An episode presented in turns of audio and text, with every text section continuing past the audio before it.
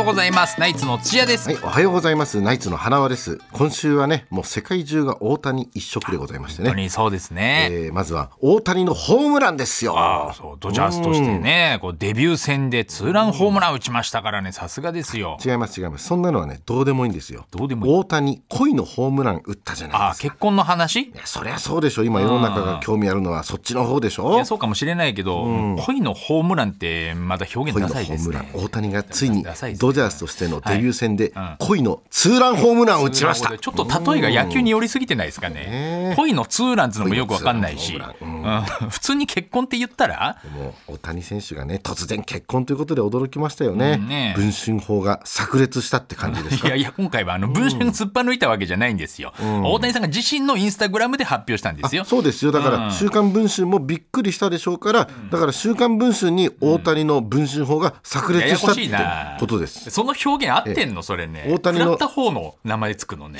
165キロの文春法が「週刊文春」のキャッチャーミートに炸裂でございます例えんの下手くそなんだよなということですねもういいよ、その例え。いや、でも確かにね、しゅ写真週刊誌としては悔しいでしょうけどですよ今ね。まで多くの仲間たちが文春にやられてきましたからね仲間たちも僕も文春に文春法を食らわせたくなってきました 皆ねさんもですか、はいどうや ってだから不倫して取られるよう先に YouTube で報告する損するだけだよな。ことですね。やめといた方がいいですよ、それ本。当気になるのはお相手ですけど、囲み取材で大谷選手はねこうお相手について至って普通の人って言ってましたけどね、いや普通の人なわけないじゃないかって思うんですよ、ねえうんだって普通の人だったら大谷選手と釣り合わないじゃないですそうか思っちゃうよね、やっぱり。大谷ってねあの平均のちょい下じゃないで感すか覚どうなってんだよ、お前 な。